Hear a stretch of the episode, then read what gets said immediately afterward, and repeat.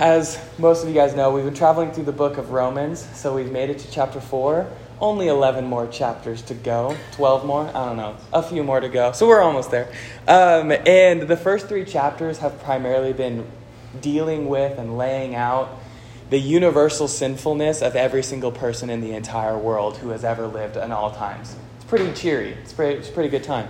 Um, but last week we were able to talk through and discuss the good news. And the reason why he starts with the first three chapters is we'll never, uh, as being like all the bad news, is we'll never truly under, understand the good news if we first don't understand the bad news. So he first explains the bad news in very vivid detail, and then he starts to explain the good news that you and I, we are saved by grace through faith. And that's not by our own works, it's not by our own effort, because in fact, all of us are deficient in every way possible so that we, we couldn't save ourselves. So instead, God had to save us by grace through faith.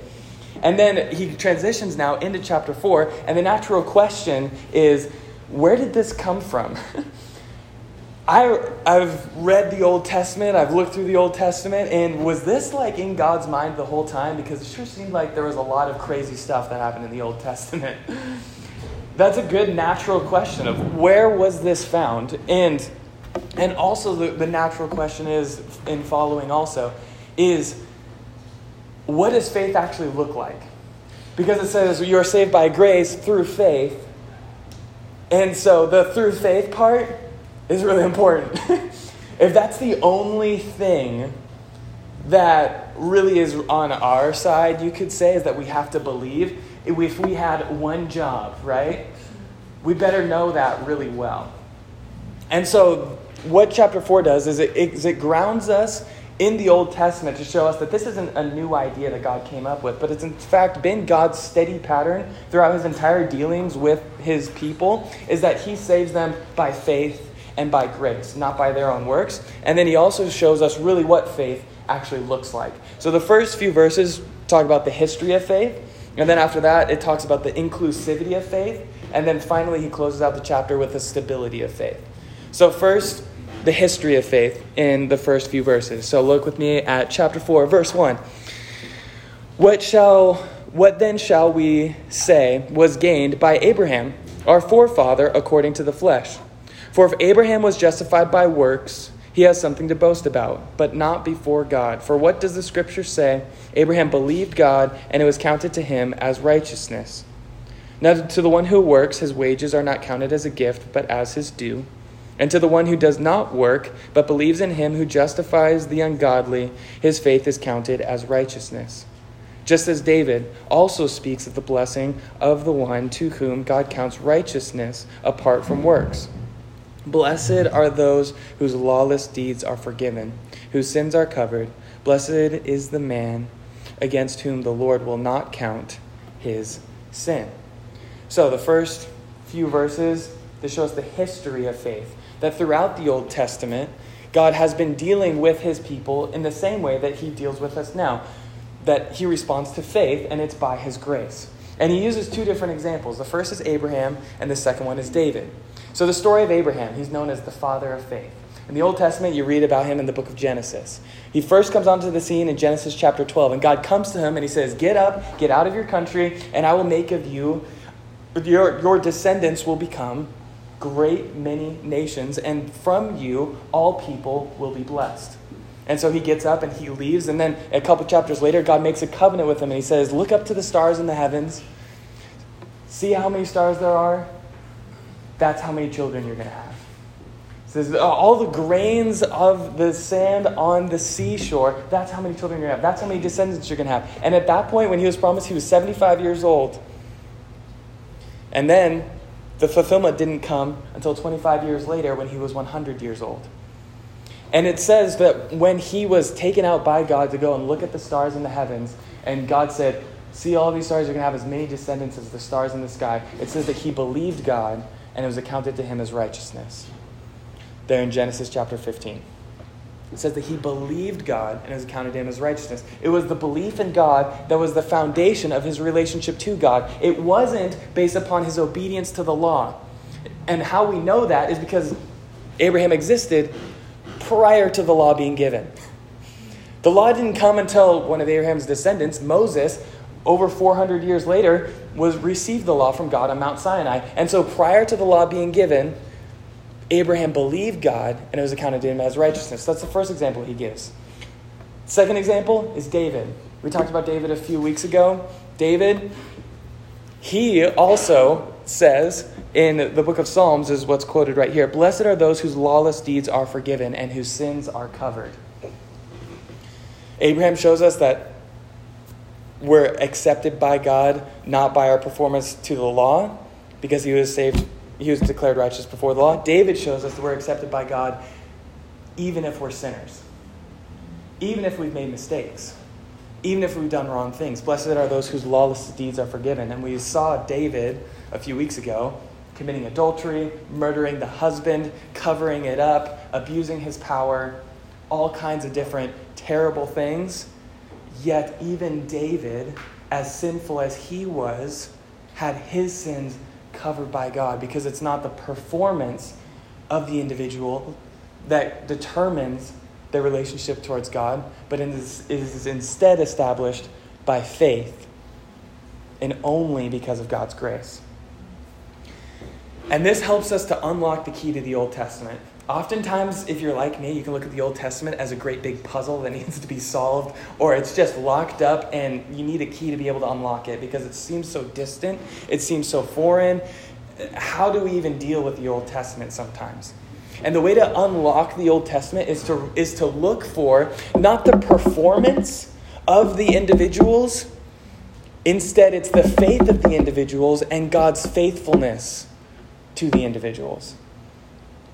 In the book of Hebrews, chapter 11, it goes through a bunch of different of, of a bunch of different main characters found in the Old Testament. It goes through Abraham, it goes through David, it goes through Isaac, it goes through Joseph, it goes through Samson, it goes through all kinds of different big characters in the Old Testament, and it says by faith they overcame. By faith they waited for the promise. By faith they defeated the enemy. By faith, they did all of these things. Over and over again, what we need to take from the Old Testament is that these were not figures of moral performance, but instead they were figures of those who simply believed in God.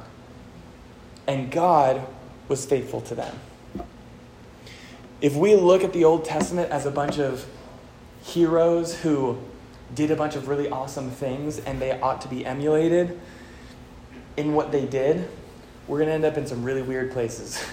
There's polygamy, there's murder, there's all kinds of crazy stuff. Instead, we look at the Old Testament as God being faithful to people who were sinners, who didn't know the law, yet he was faithful to them. So, this has been God's consistent pattern throughout the Old Testament that he responds with grace to those who believe in him.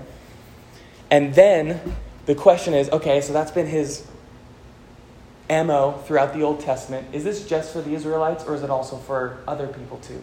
Is it just for the Israelites? Is it just for the Jew? Or does that actually translate to all people? Does God function in this same way where he responds with grace to those who believe? Verse 9, Paul answers this question Is this blessing then only for the circumcised or for the Jew? Or also for the uncircumcised, which is the Gentile, anyone who's not a Jew? For we say that faith was counted to Abraham as righteousness.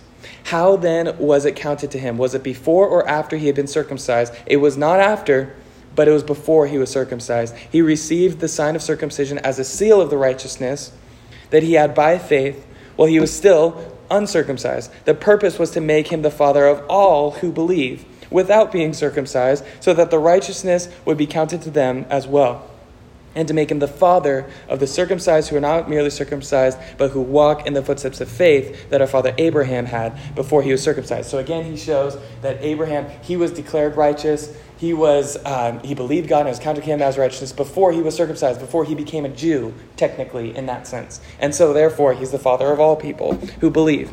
In verse 13, for the promise to Abraham is his and his offspring, that he would be heir of the world, did not come through the law, but through the righteousness of faith. For if it is the inher- adherents of the law who are to be the heirs, faith is null and the promise void. For the law brings wrath, but where there is no law, there is no transgression. That is why it depends on faith, in order that the promise may rest on grace and be guaranteed to all his offspring, not only to those who are adherents of the law, but also to the one who shares the faith of Abraham. In other words, the relationship with God goes to those who are not just Jewish, but also those who are Gentile. As it is written, I have made you the father of many nations, in the presence of the God in whom he believed, who gives life to the dead and calls into existence the things that do not exist. So, this shows, that was a really long explanation, that anybody who believes in Jesus can be saved.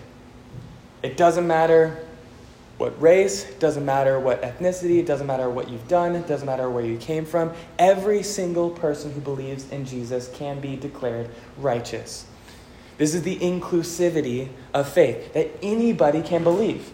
Anybody. It doesn't matter who it is. It doesn't matter where they've done, what, what they've done or where they've come from, they can believe.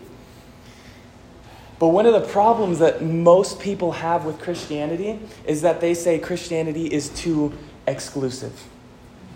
That they view themselves as being so superior to everybody else and judging everybody else in the entire world to be wrong. That's so exclusive that people have to believe in Jesus alone to be saved. That's too exclusive. It's too um, restrictive.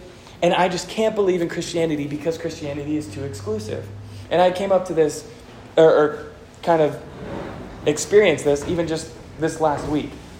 This last week, I was down in uh, down in California at what was called the California Grocers Association for my job. So I was there from Saturday to last night. So I just got back, and um, what it was, what California Grocers Association is, the CGA, is it's a time for all of the California grocery chains to get together talk about the state of the grocery industry in California, like supply chain and like all kinds of stuff that's going on. And then it's also time for suppliers like me uh, who supply things to them uh, to get together and talk to them, show them our new products, and explain like the future of our businesses together. And so it's primarily like the main leadership of these companies that get together to talk about this. And so in the middle of all these meetings, you also then go and have a big session with everyone together, and they bring in speakers from around the country that are there to kind of inspire the leadership of these grocery companies to uh, like lead well and to keep moving forward and stuff like that. So one of the speakers was a guy who like rafted through the like Alaskan Arctic stuff and traveled around Mongolia and just all kinds of stuff. But then this other guy, which I thought was really fascinating, uh, he was one of the main marketers at a variety of different companies like Mondelez and Kraft and stuff like that. And so he was talking about his different marketing strategies and stuff. And he was the one who designed this one marketing campaign uh, for Honey Maid graham crackers. You guys know the Honey Maid graham crackers, right? Classic, s'mores, the whole thing.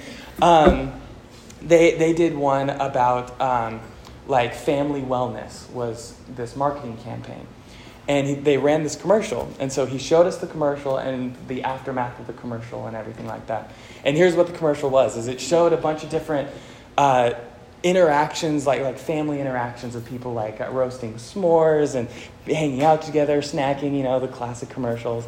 And in the middle of it then there was also a homosexual couple a gay couple who were uh, taking care of a, uh, the, the baby. And, and it was all these different family shots and that one was in the middle of them. And and then uh, after the commercial played, it showed kind of the aftermath of it, and like Forbes and Progressive Grocer and all these different publications were like just celebrating this this next iteration of what the family ought to look like and celebrating Honey Maid for it. In response to that commercial, though, they also received a lot of flack. They received a lot of negative press of people saying and this was one of the quotes that came up, that they were trying to normalize sin, is what came up on there. And so they got all of these messages on Facebook and through email and things to Honey Maid. And what they did, and what this guy had, had his company do, is they took all of them, they printed out these pieces of paper, and they rolled the piece of paper up and stood them up like this, and then they put them all together in order to start drawing something out on the floor, and they drew out love. And the line, the line was, We turned all of that hate into love. And after that little part ended, the entire crowd that I was sitting in started applauding. So excited about it. And in that moment, that was one of the first moments that I, I really felt out of place and that people wouldn't understand me. And I looked over at my dad. We were sitting like six feet apart because all of the chairs are spread out. And I look over at him. We have our masks on and look over at him, and we just both give each other a look. And we're like the only two not clapping sitting in this auditorium of all of these business leaders. They turn hate into love. And even though they got all those negative responses, there were 10 times the amount of positive responses to that commercial. And what this shows to me is first that the heart behind this idea of being inclusive, the heart is really good. What is the heart behind people wanting to be inclusive and having everyone come together? We want to have peace. We don't want to have conflict with everybody. We want everyone to get along, and we don't want to have all of these different arguments and disagreements and all these kinds of different things. We want everyone to get along. And so, what our culture says is everyone needs to find their own way. You just got to find your own way, and I'm not going to tell you what you should do. You don't tell me what I should do. We're all just going to find our own way, and there is no objective standard for all of us to adhere to, but instead, everyone just needs to find their own way, and that's the best way for us to have peace in our time. to have no conflict with each other. That's the best way for us to do this, and so that's what we really need to happen. And the heart behind that, I think, is really good Uh, all, all of us talk with our friends and our neighbors who believe this way. And what their heart is, is we don't want people to be fighting and to be exclusive and all this kinds of stuff. We don't want any of that. And so instead, we want everyone just find your own way, and there won't be any conflict if we just let everyone find their own way and we just forget about it. That heart of wanting to have peace is, is a good heart. And so, what we need to do is evaluate which belief system really brings about true peace, really brings about genuine harmony between each other, and how does it cause you to treat those who disagree with you? That's the real question. How does it cause people to treat those who disagree with you? And I'm getting a lot of this from a guy named Tim Keller. He's my hero. Listen to him. Um, how does it cause us to treat those who are different from us? And when we look at the statement, everyone just has to find their own way, and everyone just got to do their own thing, how does that cause a person to treat someone who says, No, I, I believe that there is a right way to do something, that I do believe in God, that I do believe in a certain way in which the family should function. I do believe that everyone ought to believe in a, cer- a certain way. How does that belief that everyone ought to find their own way caused the person to treat the person who says, no, like, I'm a Christian, or no, I'm a Muslim, or no, I am a, a Judaism, any of the monotheistic religions, how does that treatment go?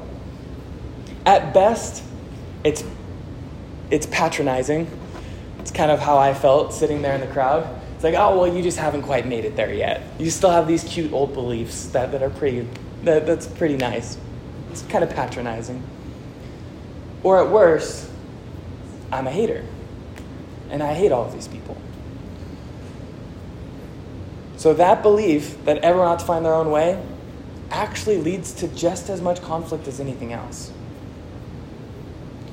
So, what does the gospel lead to? What, is, what do we as Christians believe, and how does that cause us to treat those who are different from us or who believe differently from us?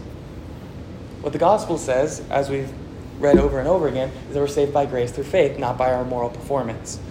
And in fact, in 1 Corinthians, it says that you were really not, that we were all really weren't very good or strong or wise or smart at the end of 1 Corinthians chapter 1. In spite of those things, you became Christians. So, what does that mean? If there's someone who believes differently from, from us, we shouldn't be surprised if they're actually better people than us.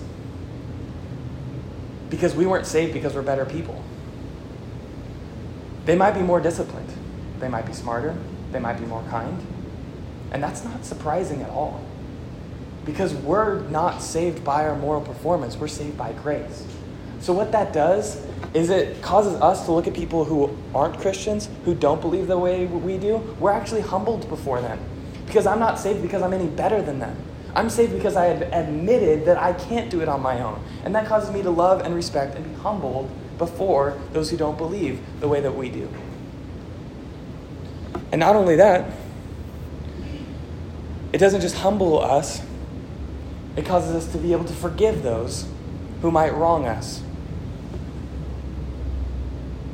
The best example, again, I stole this from Tim Keller that I could think of, was in 2006. There was a uh, there was a Amish school in Pennsylvania. By anyone's standards, the Amish are exclusive. By anyone's standards, the Amish are fundamentalists. By anyone's standard, they have a certain way to do things. And at this Amish school in 2006, there was a shooter that came in and shot. They, he took hostage 13, 6 to 13 year old girls and shot six of them, and many of them died, and it was a school shooting in Pennsylvania in 2006. In that event, one of the girls stood up and said, Shoot me and let everyone else go. Afterwards, multiple parents came forward the day of and said, We forgive him and, and, the, and the family. The day of, they took up a collection for the family because the shooter committed suicide, took up a collection for the family, and gave them money. And in the subsequent weeks, parents came to that family and comforted them for the loss of their child. The Amish are about as fundamentalist as you can get and as exclusive as you can get, but what mattered was what their fundamental was. What caused them to have that belief, what was at the very basic basis of their belief, was a man dying on the cross for his enemies. When that's our fundamental, when that's our foundation, it causes us to forgive those who might wrong us, or who might think differently from us, or who might hurt us, because that's our fundamental. The reality is, is every single person on the entire world has a set of beliefs, and all of them are exclusive in some way.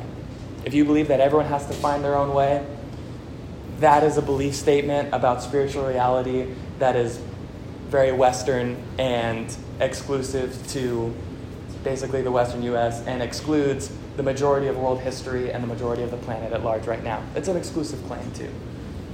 What matters is what does your fundamental do? What does your exclusive claim do? And the Christian gospel causes us to live in peace and forgiveness to the people around us.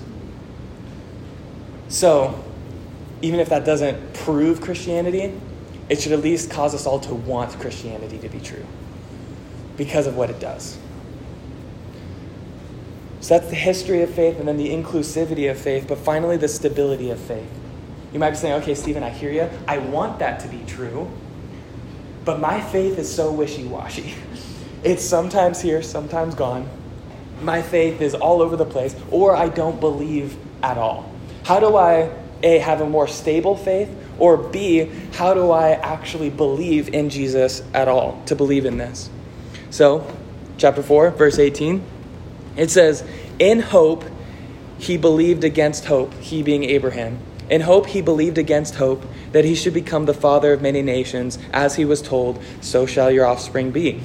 He did not weaken in faith, but he considered his own body, which was as good as dead since he was about a 100 years old, or when he considered the barrenness of Sarah's womb, no unbelief made him waver concerning the promise of God. Imagine that's incredible faith. No belief made him waver concerning the promise of God, but he grew strong in his faith as he gave glory to God, fully convinced that God was able to do what he had promised. That is why his faith was counted to him as righteousness. But the words it was counted to him were not written for his sake alone, but for ours also. It will be counted to us who believe in him who raised him from the dead, Jesus our Lord, who was delivered up for our trespasses and raised for our justification. So, the stability of faith. First, I want to say when we're thinking about faith, It's okay to consider and to think and to reason and to deal with the doubt. It said twice here that he says he considered the deadness of his own body and the barrenness of his wife's womb. He considered the problems at hand. he recognized that there were some difficulties and there were some problems and there were some obstacles that he needed, that somehow needed to be overcome. And so, oftentimes, when we're thinking about faith, sometimes the response is, yeah, just leave doubts there, leave it all behind, and just believe and just don't even think about it. That's not what the Bible says. The Bible says to actually approach the different doubts that we have or the different problems that we have and say, okay, I'm going to consider this. In the book of Isaiah, it, God says to uh, Isaiah, Come, let us reason together. Though your sins were like scarlet, they shall be made white as snow. Come, let us consider. Let's think. Let's reason together. It's okay to go and consider the different problems and questions that we all have. That's why we have the Q&A box. We should never be afraid of a question. There's no reason to be afraid of a question. It's okay to go and consider those things. But not only that, if you do have doubts or you feel like you're in a difficult spot of like, man, it just seems like everything is really dark and shaky and I don't, I don't, I don't know really where I stand, or it, it's, it seems really dark. Know that you're not alone. What does it say? It says, "In hope, he believed against hope." What does that mean? that means things were hopeless. That means things were dark. That means things were difficult. That means things were trying. That means there was tough stuff happening, and he had to hope against hope. It was a hopeless situation. And so sometimes we can feel like if I thought I would believe in God, and now all these hopeless situations will go away. Now all these difficult situations will go away, or all these doubts would go away. No, sometimes those things stay with us.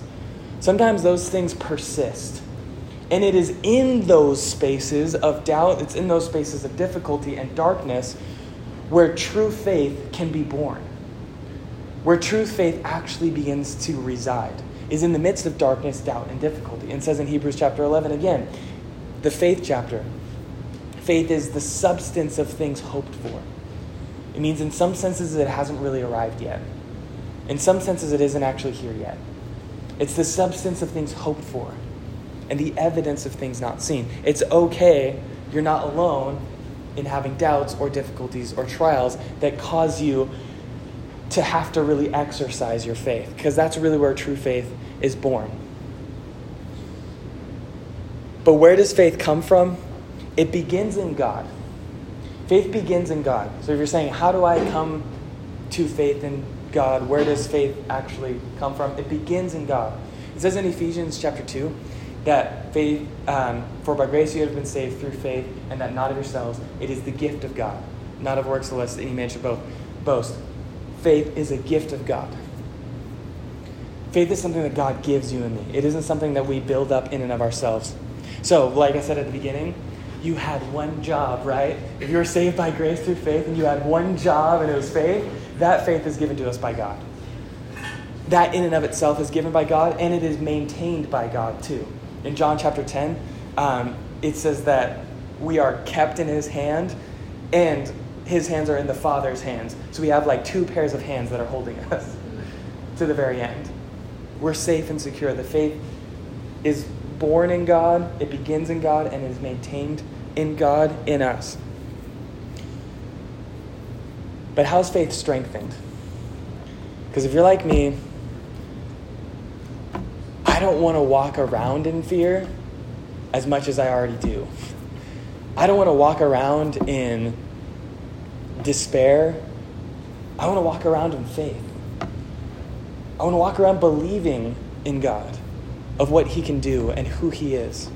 And so often, my faith falters and my faith is shaky, and I have to grow my faith. How was Abraham's faith strengthened here? How was our faith strengthened? Look with me back in verse 20. No unbelief made him waver concerning the promise of God, but he grew strong in his faith.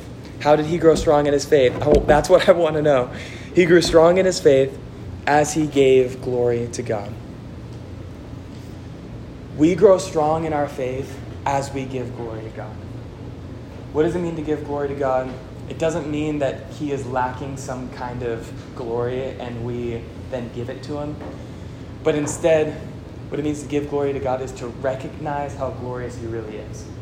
And what glory is, um, it's, it's one of those religious words that we sometimes know and like we know intrinsically but it's really hard to explain because like we'll see it in the newspaper right? Like someone will make the touchdown pass and like he'll revel in his glory right? And be like yeah football all right i get it yeah. What does it mean? I don't know but it's glory of some kind. It's a, it's a recognition it's a fame it's a it, it's a it's an achievement that then qualifies the person in some way. It's an attribute of some kind. And when we look at God and we say, okay, what is God's glory?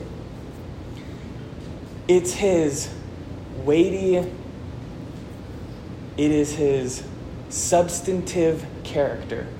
It is the sum total of who He is as a person. So when we give Him glory, what it means is we look at Him and we say, God, you are really gracious. It says that you are a shield. That means you take the blow so that way I don't have to. You take the arrow, you take the sword, you are a shield so that way I can be made whole. You are so gracious to me. You're, you're a tower, it says in the book of Psalms. You are a strong tower in the presence of mine enemies. You are a safe place. You are a place that is protecting, that keeps us from falling, keeps us from ultimately falling away from Him, that He is a strong tower. It says that it says that God, He is loving. That He genuinely loves you and me not out of obligation. He doesn't have to, but instead he wants to, and he genuinely loves you and me. It says that he is eternal, which means that he, before there ever was, from everlasting to everlasting, you are God, it says in the book of Psalms. So from everlasting time before to everlasting time after, God has been and always will be. And he is unchanging says that Jesus Christ is the same yesterday, today, and forever in the book of Hebrews. That means as he once was, he always will be. So he's not going to change his loving and gracious attitude towards you and me tomorrow. But instead, we can be confident of his gracious and lovingness forevermore. And when we start racking up all of the different amazing attributes of who God is, that's what it means to give him glory, to ascribe him glory. It starts to build up my faith.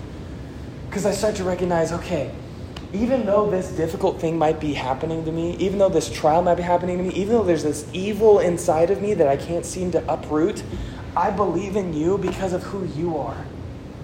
And it starts to strengthen our faith when we give him glory and recognize the character of who he is. And the ultimate expression of that is worship. What worship is, is, is saying back to God who He is. That He is glorious and gracious and mighty and good and kind and just all of those things. And it causes us to have our faith be built. And the ultimate expression of God's glory is found in the last couple verses, and then we'll be done. In verse 24, it will be counted to us to believe in him who raised from the dead Jesus our Lord, who was delivered up for our trespasses and raised for our justification. The ultimate expression of God's glory is found in the cross, where the just God poured out his wrath upon Jesus so that way you and I can be saved. And we talked about justification a little bit last week, but it comes up again and it comes up so much in the book of Romans. And what justification means is it puts us in a courtroom, and in that courtroom, God looks down at us and he sees our debt that we're guilty. He sees that, yeah, he's, he's messed up. Stephen, yeah, I've seen everything he's done, and let me tell you, he's messed up. And that punishment, that rightful punishment that I should pay, Jesus comes and says, I will pay that in his stead. I'm going to pay the bail, I'm going to pay the time. So that way, Stephen can go free. And God looks at me and he says, Not guilty. God looks at you if you believe in Jesus and says, Not guilty. Do you know that? Really? We talked about this last week, but I'm going to say it again because I need it every week. God looks at you and says, Not guilty.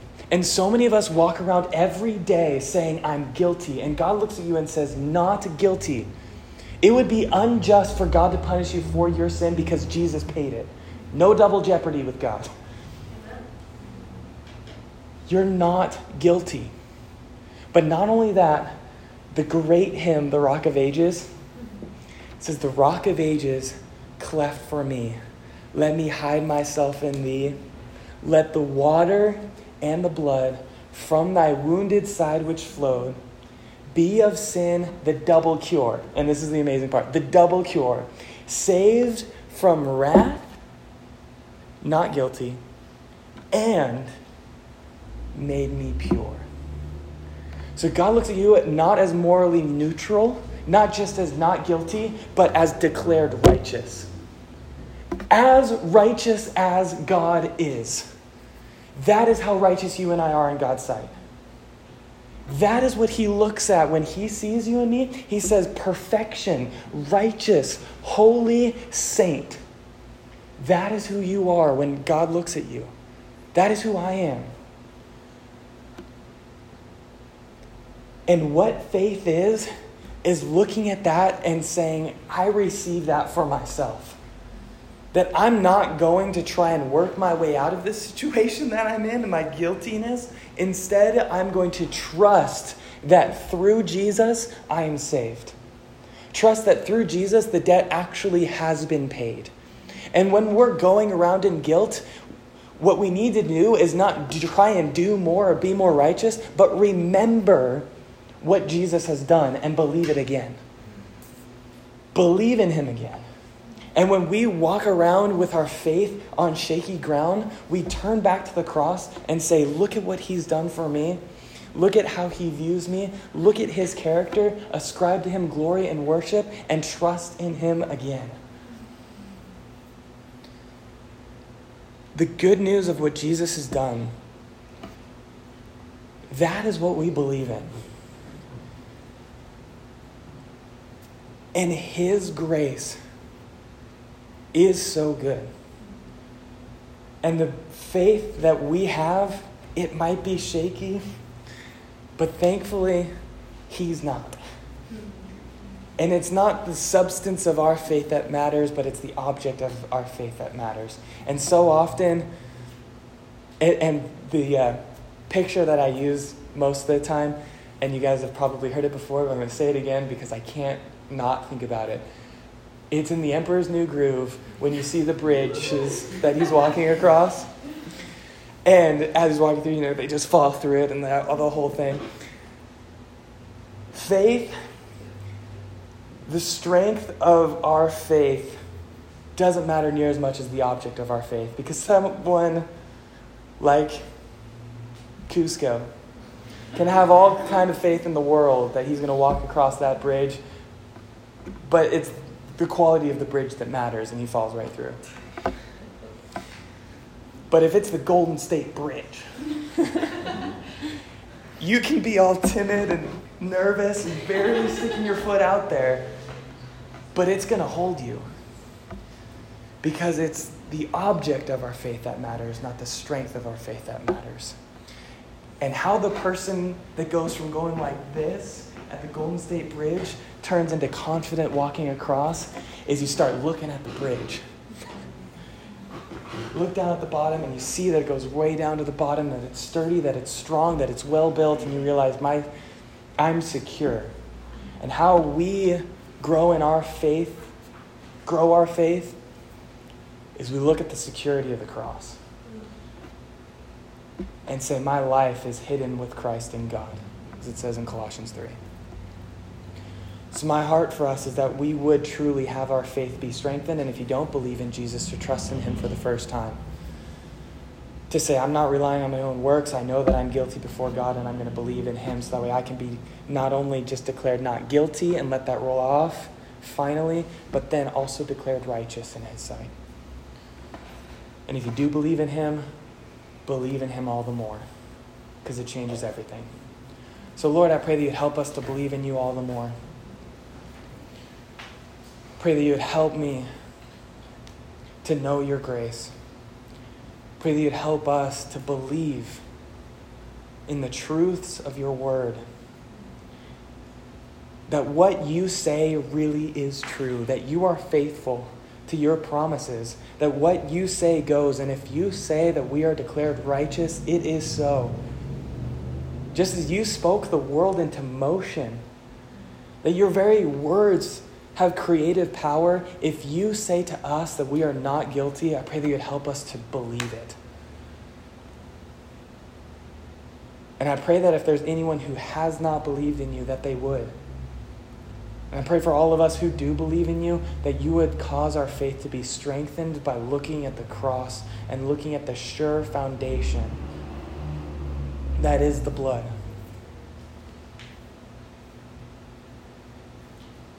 So we commit ourselves to you. We thank you for your grace. And we pray this in your name. Amen.